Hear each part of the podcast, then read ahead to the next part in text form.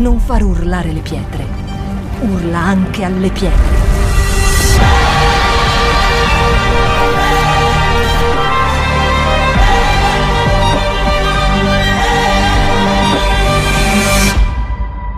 Shout 2022. Alza il volume della tua fede. E vi racconto un po' com'è la situazione. Allora, al confine con la Polonia, la Polonia è un grande stato e c'è tanto, ok? Ci sono tanti aiuti, ci sono tante cose, ci sono anche eh, tanti treni che arrivano qui, che possono arrivare, non so, in Germania, altrove. La Polonia è, è molto servita e quindi tantissimi stanno andando in Polonia. E poi è anche molto aiutata. Immaginatevi che gli aiuti militari che l'Italia sta mandando, perché non so se sapete che noi vogliamo la pace, ma stiamo mandando le armi.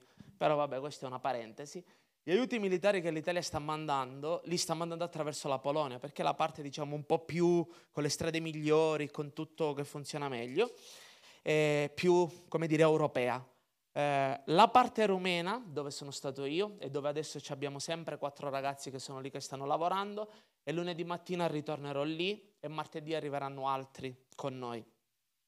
E quello un po' più, c'è un po' più di caos, perché non si capisce bene, ognuno lavora per conto suo, c'è lo Stato, c'è l'esercito, ci sono le associazioni e, e io ho detto anche in alcune mh, dirette che ho fatto alcuni video di non mandare cose. Tanti stanno facendo le raccolte alimentari, anche noi la stiamo facendo, ma la stiamo facendo per mandarla da un'altra parte.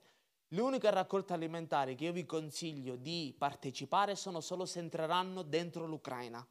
E non sono tutti che hanno il coraggio di farlo, ok? E hanno la possibilità di farlo, anche con i documenti. Quindi se dovete portare cibo, vestiti e cose, solo chi vi assicura che entrerà dentro l'Ucraina. Io so che da qui è partito per entrare dentro l'Ucraina, avete fatto bene. Uh, altri che con la Chiesa ortodossa di Milano abbiamo fatto partire, abbiamo collaborato anche noi con tre, tre bancali di roba perché andavano dentro l'Ucraina, andava il, il vescovo ortodosso insieme con, l'amba, con, con l'ambasciata ucraina, ma il resto delle donazioni che devono andare al confine, ragazzi, non vi immaginate quanta roba stanno buttando. Non vi immaginate quanti vestiti per terra, cibo sotto la pioggia, sotto la neve. No, no. Per questo io ho detto meglio un aiuto economico. Perché? Perché adesso ci stiamo concentrando con gli autobus a far arrivare le persone qui e Mm, lunedì, martedì sarò al confine moldavo, che è a 160 km da dove, da dove siamo noi in Romania, perché stiamo collaborando anche con Cristiani per Israele Ucraina, che prende le persone da dentro l'Ucraina e le porta al confine moldavo. Il confine moldavo è l'unico confine che non è aiutato, o meglio poco, aiutato dall'Europa, perché non c'entra niente con l'Europa, con i trattati, con l'Unione Europea, la Moldavia e quindi è quello messo peggio. Ecco perché lì ha senso mandare cibo e cose, il resto no, non ha senso. Quindi questa è un pochettino la situazione. Eh, poi il resto, se avete domande, poi me le farete in privato. Eh, aiutateci, pregate con noi, pregate per noi e pregate che soprattutto in questo tempo noi possiamo approfittare per predicare il Vangelo. Ho predicato in una chiesa rumena mentre mi trovavo lì, che stiamo dormendo nel nonno di un credente della nostra chiesa di Milano, il marito del pastore Romina, per chi la conosce, e sua nonna ha una chiesa lì nella città e, e sono andato nel, nel loro gospel, che culto, che è bellissimo perché tutti proprio una, una cosa molto di, di, riverenza. La Bibbia si legge in piedi e si prega solo in ginocchio. Quindi tutto il tempo era leggiamo la Bibbia, ci alzavamo, lettura della Bibbia. Ok, adesso per, perché era un culto di preghiera. Eh, a me eh, era a turno, tutti i leader dovevano leggere, meditare e poi pregare per quello. E quindi era leggi e poi ti inginocchiavi e poi di nuovo ti alzavi. È stata anche un po' una ginnastica, però è stato molto bello. E io dicevo a loro che hanno una grande responsabilità. Respons- e, e Dio chiederà conto di questo a tutti quanti noi, ma a tutta la sua Chiesa, perché non ha senso aiutare soltanto. C'è chi già fa questo, i laici fanno questo. La sua Chiesa deve aiutare per poter predicare il Vangelo, Perché non ha senso, e io ripeto quello che ho detto lì quella sera, non ha senso salvare la gente dalla guerra e non salvarla dall'inferno. Non serve assolutamente a niente. Ecco perché stiamo cercando di lavorare su più fronti e il nostro obiettivo qual è? È quello che mentre le aiutiamo dimostriamo l'amore di Dio, ma allo stesso tempo non possono andare via da noi se non abbiamo predicato il Vangelo. E in questo i ragazzi che sono lì stanno facendo un ottimo lavoro. Abbiamo trovato una, un interprete, una ragazza russa che lavorava, è stata ad Angar con noi, anche se eh, c'è un po' di difficoltà con, con, la lingua, ma tutti gli ucraini capiscono il russo eh, e questo ci sta anche favorendo e aiutando, aiutando molto. Questa è, è un po' la situazione. Andiamo alla parola di Dio. Vi chiedo di aprire Ecclesiaste, capitolo 9, verso 10. Scusate che non ho dato i versetti prima, aiutatemi perché avevo il cellulare scarico. E aspettate che mi metto gli occhiali. Eh. Domi, non solo tua figlia invecchia, anch'io. Sì, tuo marito mi ha già promesso quello che devo. Allora, perché ho detto a Domi che lei diventa sempre più giovane e sua figlia più vecchia. Ok? Questo ho detto. Ecclesiaste capitolo 9 verso 10. Lo leggiamo insieme.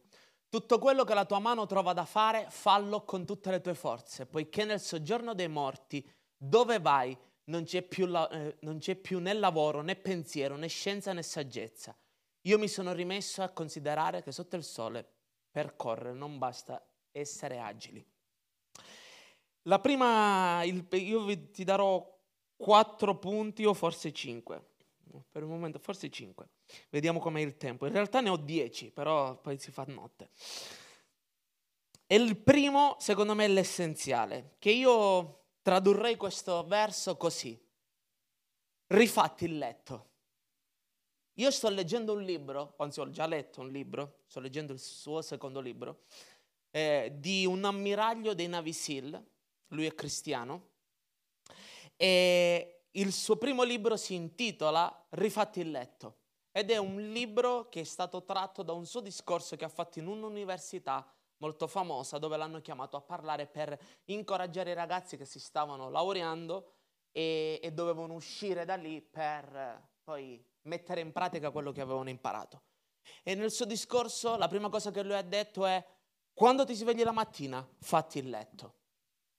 E lui riporta nel libro che farsi il letto è una delle cose che lui ha imparato da militare. Tu dirai, ma che cosa c'entra con noi farsi il letto? E quando io leggevo questo mi rendevo conto come noi cristiani tante volte siamo pigri e viviamo nella pigrizia. Perché? Perché tanto c'è chi prega, perché tanto c'è chi evangelizza, perché tanto c'è chi fa qualcosa. Vabbè, ma tanto questo non tocca farlo a me. E lui diceva una cosa, sai perché è importante rifarti il letto? Perché quando tu tornerai a casa, anche se la tua giornata è andata male, anche se non sei riuscito a portare a, a, a compimento quello che dovevi fare, però rientrerai a casa e vedrai il letto fatto, significa che in quella giornata che è andata male, almeno una cosa sei riuscito a farla bene. E questo ti aiuterà per dire ok, ce l'ho fatta a fare almeno una cosa in questa giornata da schifo. Perché non tutti i giorni va bene. E io ho, ho amato questo concetto e ho, ho, preso tutti i punti del suo libro e li ho voluti trasferire, diciamo, nel nostro linguaggio cristiano. E io quello che direi questa sera o in concomitanza con quello che lui dice è tutto quello che la tua mano trova da fare, fallo. Ed Ecclesiaste dice fallo con tutte le tue forze, poiché nel soggiorno dei morti, dove vai? Ricordiamoci che al tempo non si parlava di paradiso, ok? Tutti andavano nel soggiorno dei morti. Non c'è più lavoro, né pensiero, né scienza, né saggezza. Cioè, in poche parole, non farai niente. Quindi quello che devi fare, fallo adesso. Ed è questo, visto che stiamo parlando di servizio, la prima cosa che dobbiamo imparare è che la nostra mano deve fare tutto quello che trova davanti a sé. Cioè, non possiamo stare ad aspettare la rivelazione dell'anno per quale compito dobbiamo svolgere. Perché noi cristiani siamo così spirituali che Dio ci deve dire tutto. Però dobbiamo aspettare che Dio ci deve dire tutto e intanto Dio forse ce lo sta dicendo in un altro modo e noi facciamo finta di essere spirituali in realtà perché la nostra spiritualità è una pigrizia, eh, non mi viene la parola in italiano, travestita da spiritualità. Io una volta ho detto a una coppia, c'è una chiesa da curare, andate. E no, pastore, ma non lo so, Dio mi deve parlare, ma Dio non mi ha parlato, e sto aspettando, e dammi del tempo, e ci devo pregare. E poi una volta invece ho visto un'altra coppia. Ho detto, guarda, c'è questa cosa da fare. Ok, va bene, pastore, andiamo. E l'altro giorno stavo parlando con loro e gli ho detto, ma guarda, ma forse abbiamo sbagliato. Mi ha detto, tu mi hai mandato qua, io tornerò indietro dopo che la Chiesa andrà per i fatti suoi. Io, dopo che io porterò a compimento quello che mi ha mandato a fare, io ritornerò a casa. Io non mollerò. Dio ha bisogno di gente così. Dio non ha bisogno di gente che alla prima difficoltà rinuncia. Una volta una coppia di una chiesa X doveva venire ad una conferenza e mi chiama il pastore di questa chiesa e mi dice, pastore, non vengono alla conferenza e addirittura se ne sono andati dalla chiesa. Perché? Perché si è rotta la macchina e questo è stato un segno di Dio che loro non devono far parte di questa chiesa. Cioè al posto che si è rotta la macchina, la lascio, mi prendo il taxi, il treno l'aereo per poter arrivare? No. Quindi la prima cosa che noi dobbiamo imparare è facciamocelo il letto la mattina. Mia figlia lo sa che io la stresso. Luz, ti devi fare il letto. Io la stresso sempre. Perché? Perché quando ti svegli la mattina, la prima cosa che devi fare è portare a compimento il tuo compito. E qual è il tuo compito? Il minimo, rifarsi il letto. È l'ABC della vita. E anche nel cristianesimo noi dobbiamo portare a compimento il nostro compito. Qual è il nostro compito? Ognuno di noi ha un compito. Perché la Bibbia dice che Dio ha precedentemente preparato delle buone opere affinché ognuno di noi le potessimo compiere. Quindi significa che Dio ha preparato già che io dovevo trovarmi lì, al confine con l'Ucraina. Se io non vado, che cosa sto facendo? Sto disobbedendo a quello che Dio aveva già preparato io devo, non so, servire in chiesa a fare questo. Se io non lo faccio, cosa sto facendo? Sto disobbedendo. Perché? Perché Dio l'aveva già preparato. Dio ha preparato, ha precedentemente preparato delle buone opere per noi. Parla di opere, non parla di preghiera. Tu ti rendi conto che parla di opere. Opere sono cose che a noi tocca fare. Delle volte la Chiesa, non so, per alcuni aspetti eh, perde l'equilibrio. Che ci deve essere un equilibrio nel preghiamo per, ma poi facciamo qualcosa. Io mi ricordo una volta che ero in una chiesa nigeriana. Mamma mia ragazzi, quando tu vuoi sentire qualcuno che prega, vai in Africa e, e capisci che cosa significa pregare. E questi che pregavano, mamma, fra un po', fra un po' crollava tutto. E pregavano per gli ammalati. Signore, guarisci nell'ospedale. E io poi, ammir- cioè proprio uh, catturato da tutto ciò, vado dal pastore e gli dico, pastore, ma voi quando è che andate a evangelizzare nell'ospedale? Dice, no, noi non andiamo. E io mi sono chiesto, ma che cavolata è questa? Pregare che guariscono gli ammalati nell'ospedale e tu non ci vai. Quando la Bibbia dice imporranno le mani sugli infermi ed essi guariranno. Come faranno? Mettiamo che Dio ti ascolta. Tu, Dio ti ascolta perché e dice ok. Quelli guariscono. Ma come faranno a sapere che è stato Dio? Come faranno a, a, a riconoscere che è stato per il nome di Gesù che questi sono guariti? Possibilmente penseranno, no è Buddha, no è Maria, non so se è Padre Pio, qualcun altro che loro pregavano. Ecco perché Dio penso che quelle preghiere non le, non le, non le porterà mai a compimento perché? Perché c'è una parte che noi dobbiamo fare in preghiera, ma c'è un'altra parte che noi dobbiamo fare praticamente. Quindi da domani mattina in poi fai così, rifatti il letto, sempre. E quando torni a casa, anche se non è, non è andata bene la giornata, tu guardi quel letto e dici ok, a me una cosa bene l'ho fatta. E impara a farlo bene pure, mi raccomando, perché il letto bisogna farlo bene. Te lo dice uno che ha lavorato in hotel e gli hanno insegnato a fare il letto all'italiana, alla francese, alla tedesca e all'americana, perché ci sono tanti tipi per fare il letto.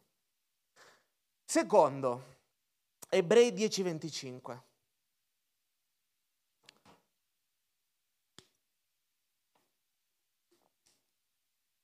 Orrenda sta foto, eh? Ebrei 10:25.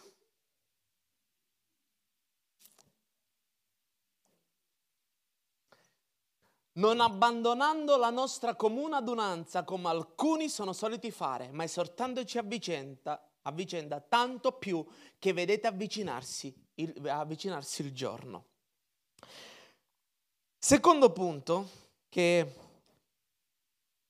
ho anche preso da questo, dal capitolo, da uno dei capitoli di questo libro è trovati qualcuno che ti aiuti a pagaiare.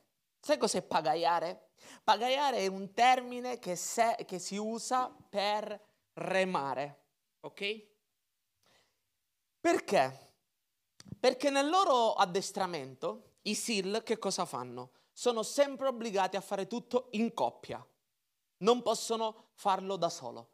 Noteranno in coppia, eh, faranno le, le gare in coppia, tutto sarà in coppia, insieme, perché gli insegnano che devono supportarsi l'uno all'altro.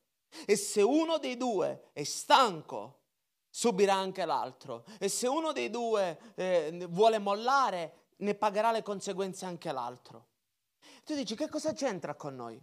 Io credo che c'entri perché noi in Chiesa dobbiamo imparare a valorizzare l'altro. Nel servizio noi non possiamo servire da soli. Noi non riusciremo a servire da soli. Non esiste un ministero, un servizio che funziona da solo.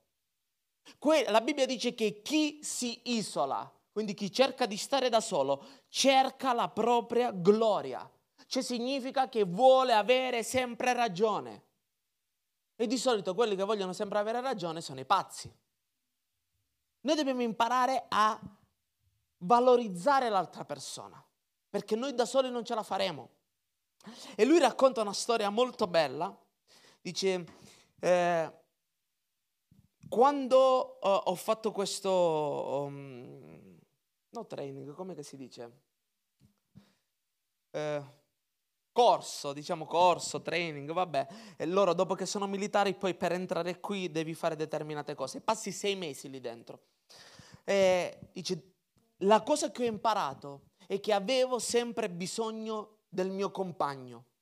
E quando qualcuno di noi, perché erano tre coppie di due, sei su, su un canotto, dovevamo superare le onde, se uno di noi non riusciva, non andava a tempo, noi non ce la facevamo mai a rompere le onde per uscire dalla baia e poter andare a fare quello che dovevamo fare.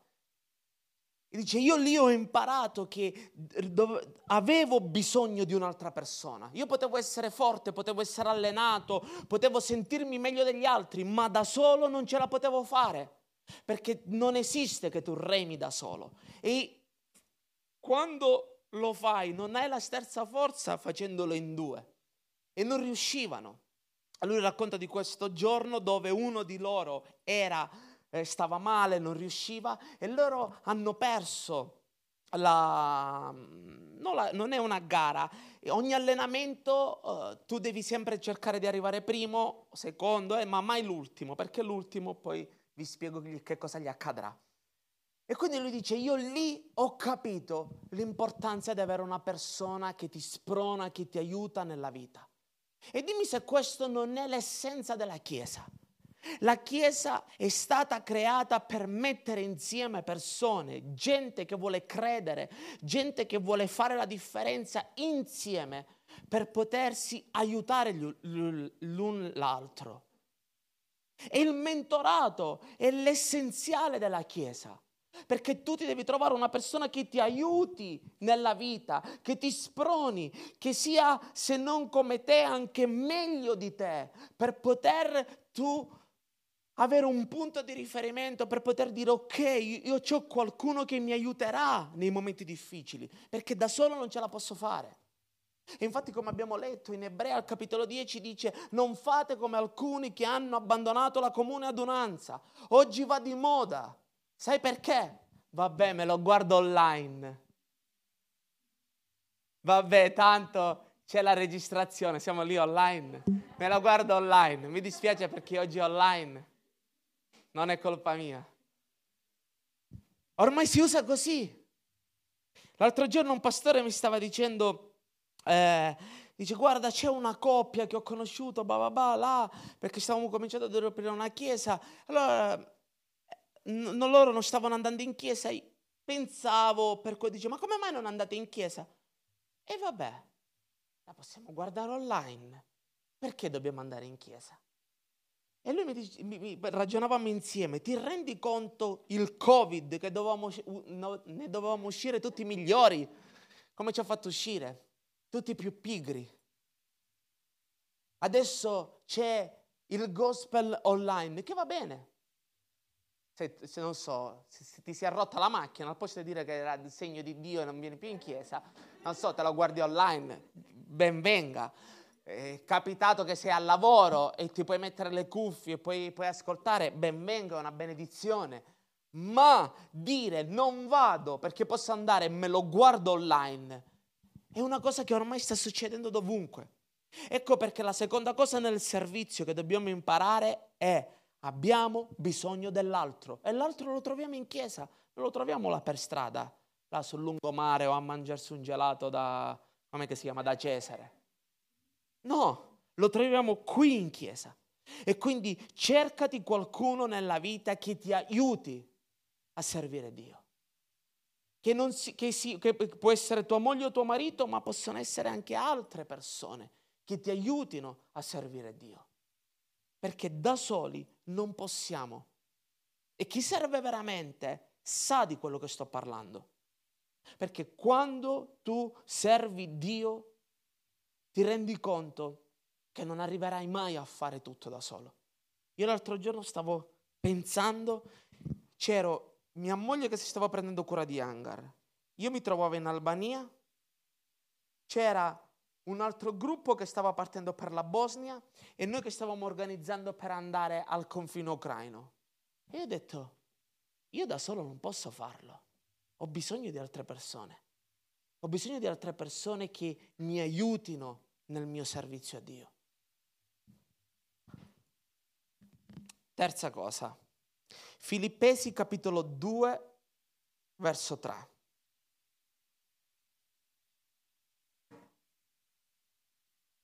Scusate che non gli ho dato i versetti prima.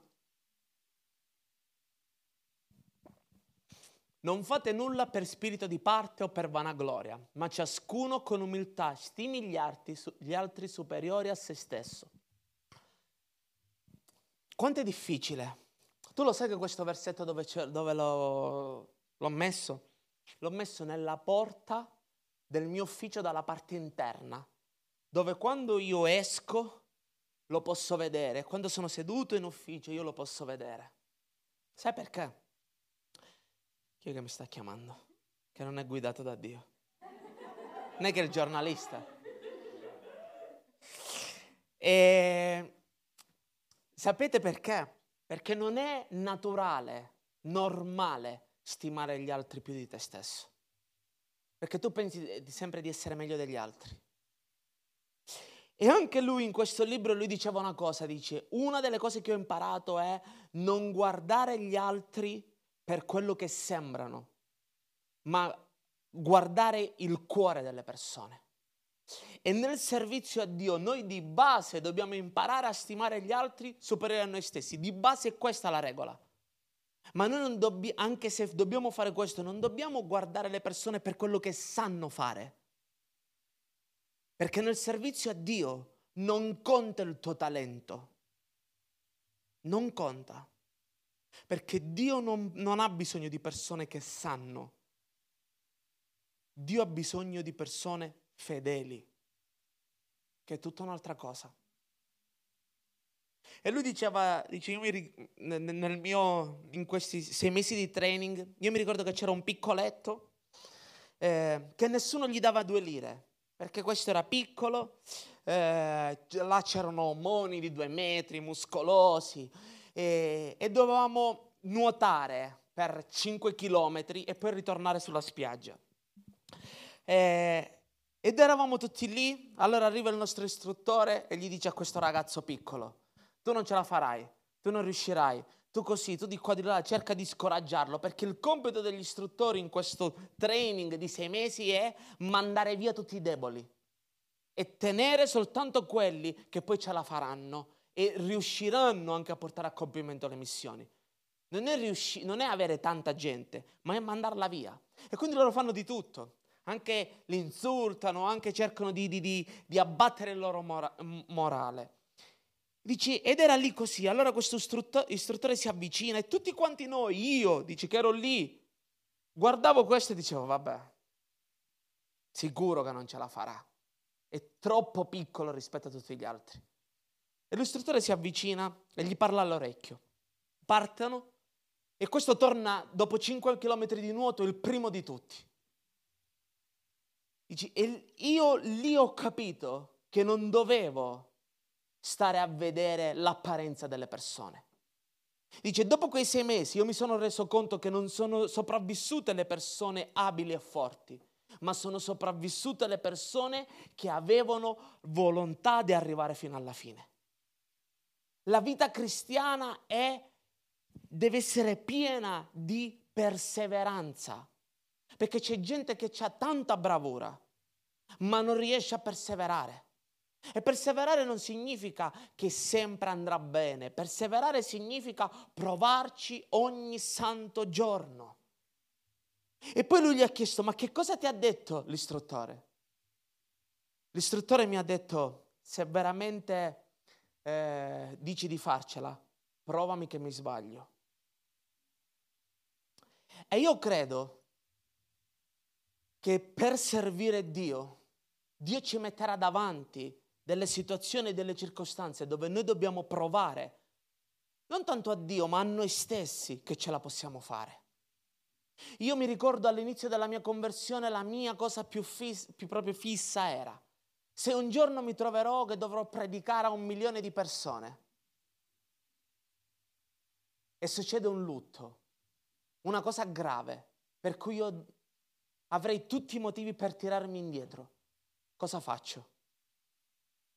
Me ne vado a casa o finisco quello che stavo facendo? Pot- puoi andare a casa, ti è lecito, certo. Gesù non ha detto a quell'uomo vai a seppellire i tuoi genitori che andava all'inferno. Gesù gli ha semplicemente detto non mi puoi seguire. Dobbiamo imparare che nel servizio a Dio ci saranno momenti dove la nostra anima vorrà andarsene a casa, dove noi non abbiamo voglia di servire, ma dobbiamo farlo perché? Perché Dio ci ha affidato un compito e ha deciso di fidarsi di noi. Semplicemente questo. E tu immaginati il creatore del mondo, dell'universo, decide di fidarsi di me e di te, che io non mi fido neanche di me stesso. Cioè io da solo a Giuseppe non gli affiderei niente. Dio ti affida il suo regno. Quindi dobbiamo imparare a guard- vedere le persone non per quello che appaiono, ma per quello che sono. C'è tanta gente piena di talenti che in chiesa non farà un bel niente. E chi è da anni in chiesa li ha visti già passare. E poi c'è gente che non ha talenti, ma è lì e questo basta per attirare la grazia e il favore di Dio sulla nostra vita, perché dice lì, ok, vuol dire che io di questo mi posso fidare. Forse non lo sa fare, ma imparerà. Perché i doni e i talenti vengono da Dio. La fedeltà è una cosa che coltiviamo noi stessi. Quarta cosa, Ebrei capitolo 13 verso 17. Pastore Catena, a che ora dobbiamo finire? Quando vuole? Ok. Ebrei 13, 17.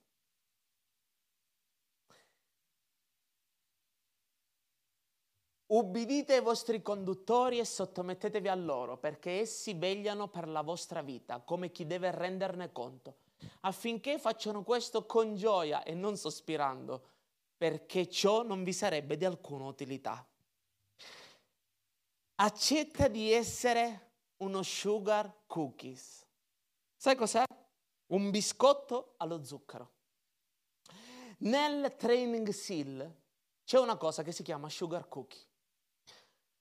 Quando non riesci a fare il letto bene, quando non superi una prova, quando rispondi male, in varie circostanze e situazioni, il tuo eh, leader, quello che ti fa il training, il tuo comandante, il tuo ufficiale ti dice, ok, oggi tu sei uno sugar cookie.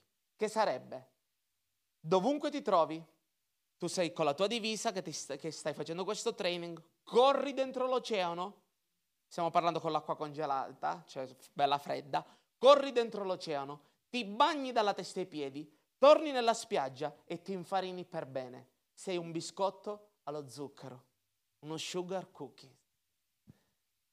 E lui diceva, fare questo è la cosa più orribile che noi non sopportiamo perché tu passi tutto il giorno inzuppato e con la sabbia che, che è una roba orrenda. E lui diceva, io nella, nel, nel mio addestramento, ecco, addestramento, ho imparato questo, forse nel peggiore dei modi.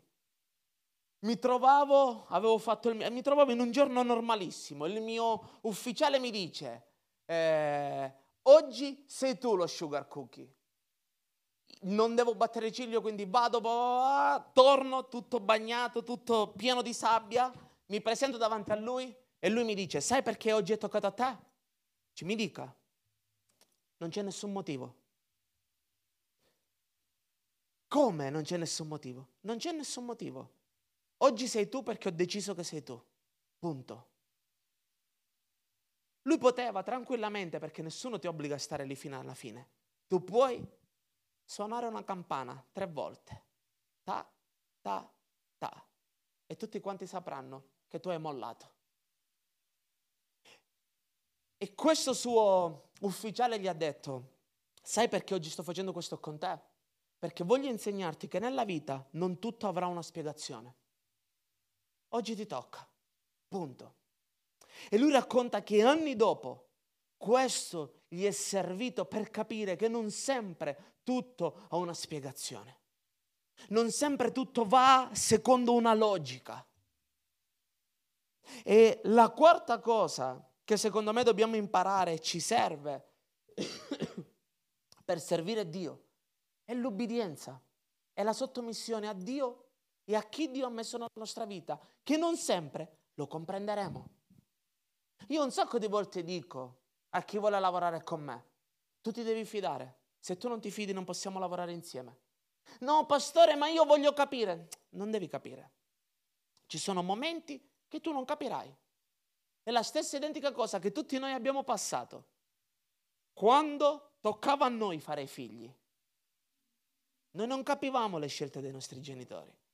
Ma oggi io mi ricordo, ah, ecco perché mia madre diceva questo. Ecco perché mio padre diceva quest'altro. Questo vale sempre.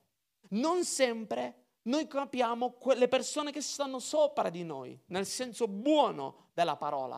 Non stiamo parlando di schiavitù, stiamo parlando di ubbidienza. Nessuno lo obbligava a stare là a lui. Lui poteva mollare. Era lui che voleva diventare un sil. Sei tu che dici che vuoi servire Dio. Allora se vuoi servire Dio devi imparare che devi ubbidire a Dio e ubbidire a quelli che Dio mette.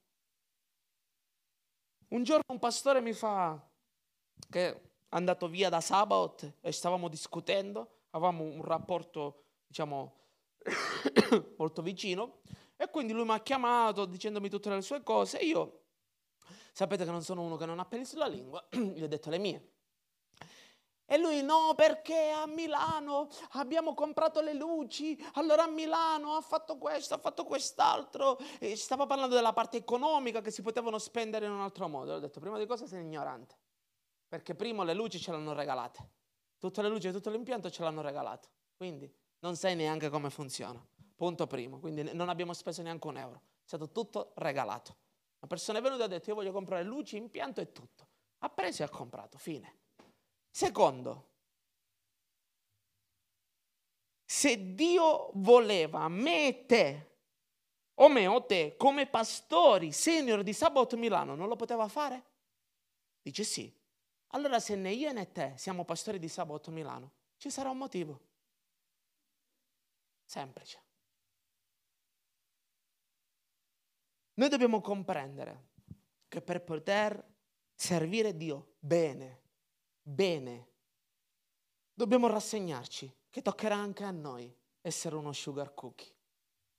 Toccherà anche a noi quando non capiremo e dovremo fare determinate cose, quando non capiremo e dovremo obbedire, quando non capiremo quello che sta succedendo. Perché? Perché la vita è normale. O pensate che tutte le decisioni io dico sì pastore perché ero collegato anch'io in spirito e ho avuto la visione che volevi fare questo. No, il pastore dice si fa, punto. Delle volte sei d'accordo, delle volte non sei d'accordo, delle volte dici pastore ma si può fare così, il pastore dice no, sì, vero, hai ragione, delle volte no, si fa così e punto. E lo fai, basta. Perché? Perché hai deciso di fidarti. Sei tu che hai deciso di servire Dio. Dio non è venuto a cercare nessuno di noi a dire ti prego, ti supplico. Ho così disperato bisogno di te. Mi sento così solo. Non credo. Quinto, arriviamo fino a 10, basta. Romani capitolo 8, verso 28. Questo è quello che amo di più di questi cinque. Romani 8:28. Or sappiamo che tutte le cose cooperano al bene di quelli che amano Dio e quali sono chiamati secondo il suo disegno. Questo punto lo chiameremo non avere paura del circo. Cosa c'entra? Perché c'è una, un meccanismo all'interno di questo addestramento che chiamano circo. Quando tu arrivi l'ultimo tu come coppia, arrivate gli ultimi a una delle tante prove, dei tanti allenamenti, addestramenti che si fanno, tu rimarrai altre due ore ad allenarti dopo che gli altri finiscono. E chi entra in questo, um, in questo loop, che loro chiamano circo, sono quelli che mollano. Perché l'indomani mattina saranno più stanchi e quindi arriveranno di nuovo ultimi e staranno lì altre due ore. E quindi è un cane che si morde la coda, basta. Tu arrivi l'ultimo, finito. E lui diceva, mi è toccato anche a me. Quando quel mio compagno non stava bene, noi siamo arrivati ultimi. E tutti hanno paura, perché dicono, basta, tutti si mollano, perché dicono, vabbè, siamo arrivati ultimi, cioè con due ore in più di allenamento, domani mattina sarà lo stesso e lo stesso. Ma io e il mio compagno abbiamo fatto una cosa. Abbiamo deciso di non mollare. Ed arrivavamo sempre ultimi, per una settimana. Eravamo esausti, esausti distrutti. Poi c'è stato un, un, allenamento dove dovevamo correre sulla spiaggia, fare ostacoli e poi andare 5 km a nuoto e rientrare di nuovo. E al momento del ritorno noi ci siamo girati e non abbiamo visto i nostri compagni.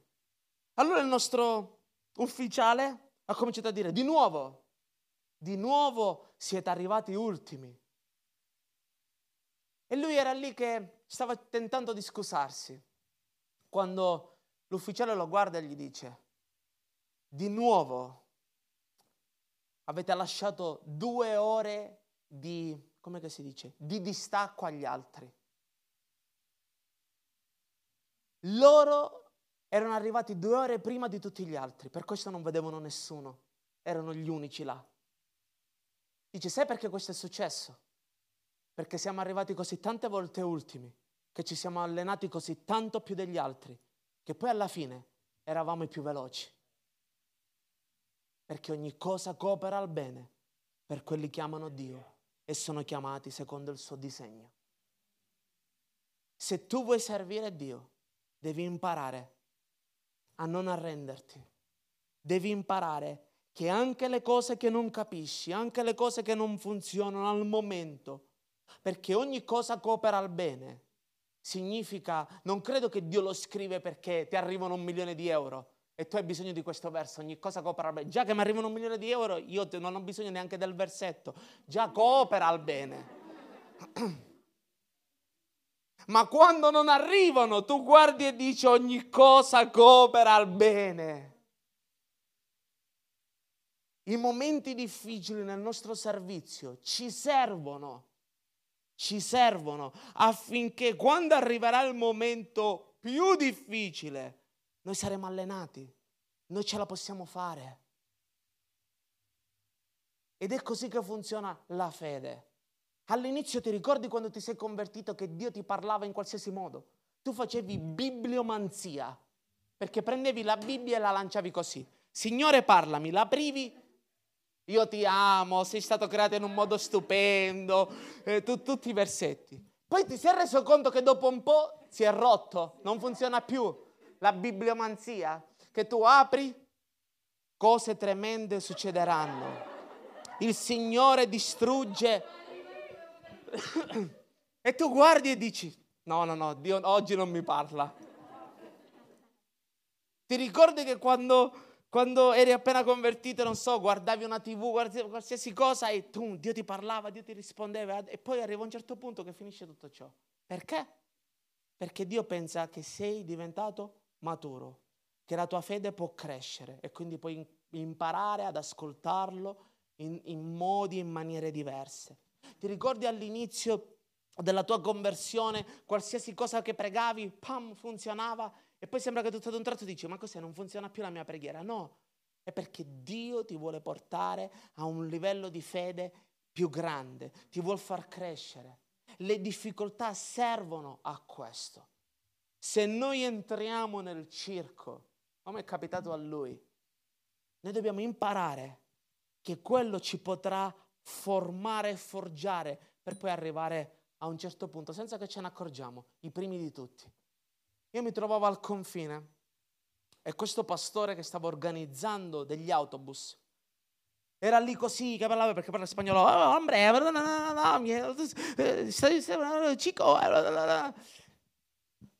e comincia a parlare con uno, mm, si gira e fa, entendiste? E stavano parlando sul fatto che l'autobus partiva alle 12 e non c'era nessuno che lo accoglieva e che si accollava il prezzo dell'autobus. E io gli ho detto, lo prendo io.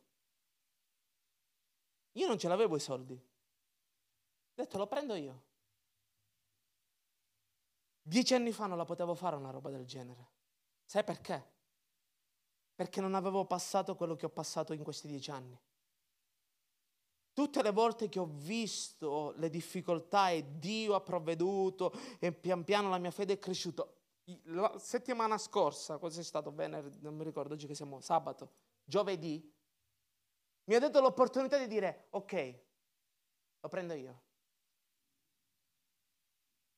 Ecco a che cosa servono le difficoltà servono soltanto a, fa- a farti crescere. Se crediamo che ogni cosa, mi arrende sta foto, se ogni cosa coopera al bene per quelli che amano Dio. Mi trovavo dom- domenica, sì, domenica scorsa a Tirana. E entra una donna a metà gospel. Allora entra e io ero là così. E Dio mi dice una cosa finisco di predicare e la chiamo. Ho detto, quando sei entrata Dio mi ha detto questo. E te lo racconto per farti capire. Lei cade in ginocchio e comincia a piangere, a piangere, a piangere, ma a piangere, ma una roba così, tutto masca. Se sai come voi donne quando piangete, tu mascara. Poi c'era una ragazza che l'ha abbracciata, era diventata tutta con la maglietta nera, così, mascara dovunque, ma una roba così assurda. Quando finisce tutto, finisce il gospel ed era ancora là che piangeva, allora Sana, la responsabile, mi fa, pastore, tu lo sai che gli hai detto la, la, la stessa identica parola? che lei 15 giorni fa, lei non era credente, non era cristiana, non era convertita. 15 giorni fa noi siamo andati a farci le unghie e stavamo evangelizzando. E lei dice, sì, lo so che Dio mi sta cercando. E quando lei è entrata, io ho detto, Dio mi dice di dirti che Lui ti sta cercando. E questa cosa, perché te lo racconto? Perché dieci anni fa io avrei pensato, è Dio? Non è Dio? E non lo so. E, poi, e forse non avrei mai avuto il coraggio di farlo. Specialmente con una donna che non è credente. Tu dici, a posto, a meno sbagli con un credente, ti prenderà per un carnale. Sbagli con un non credente, sei rovinato. Una setta.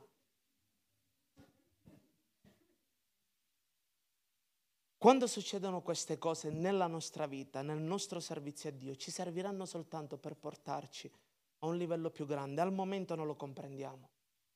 Al momento allenarsi due ore di più di tutti gli altri è frustrante. Ma quando poi tutto ad un tratto ti giri e trovi che gli altri sono due ore dietro di te, tu dici ne è valsa la pena. Alziamoci.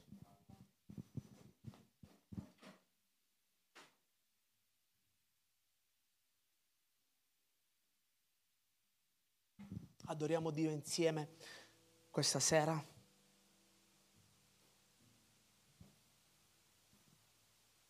E prendiamo questo tempo per adorarlo, per mettere il nostro cuore, la nostra vita davanti a Lui. Comincia a chiudere i tuoi occhi.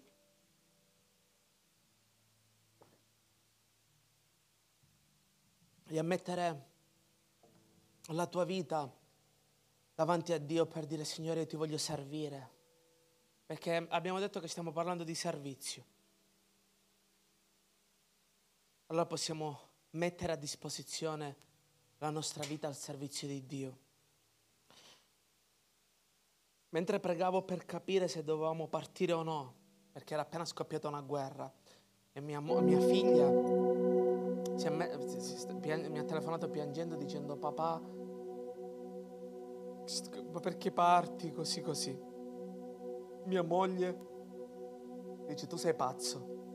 Io ero lì che pregavo perché cercavo di capire è giusto o non è giusto. Ho sentito una canzone, quella che è uscita all'ultima dei Sounds. Come che si chiama? Che c'è il mio verso preferito. Chi manderò? Chi andrà per noi? E io risposi, Signore, manda a me.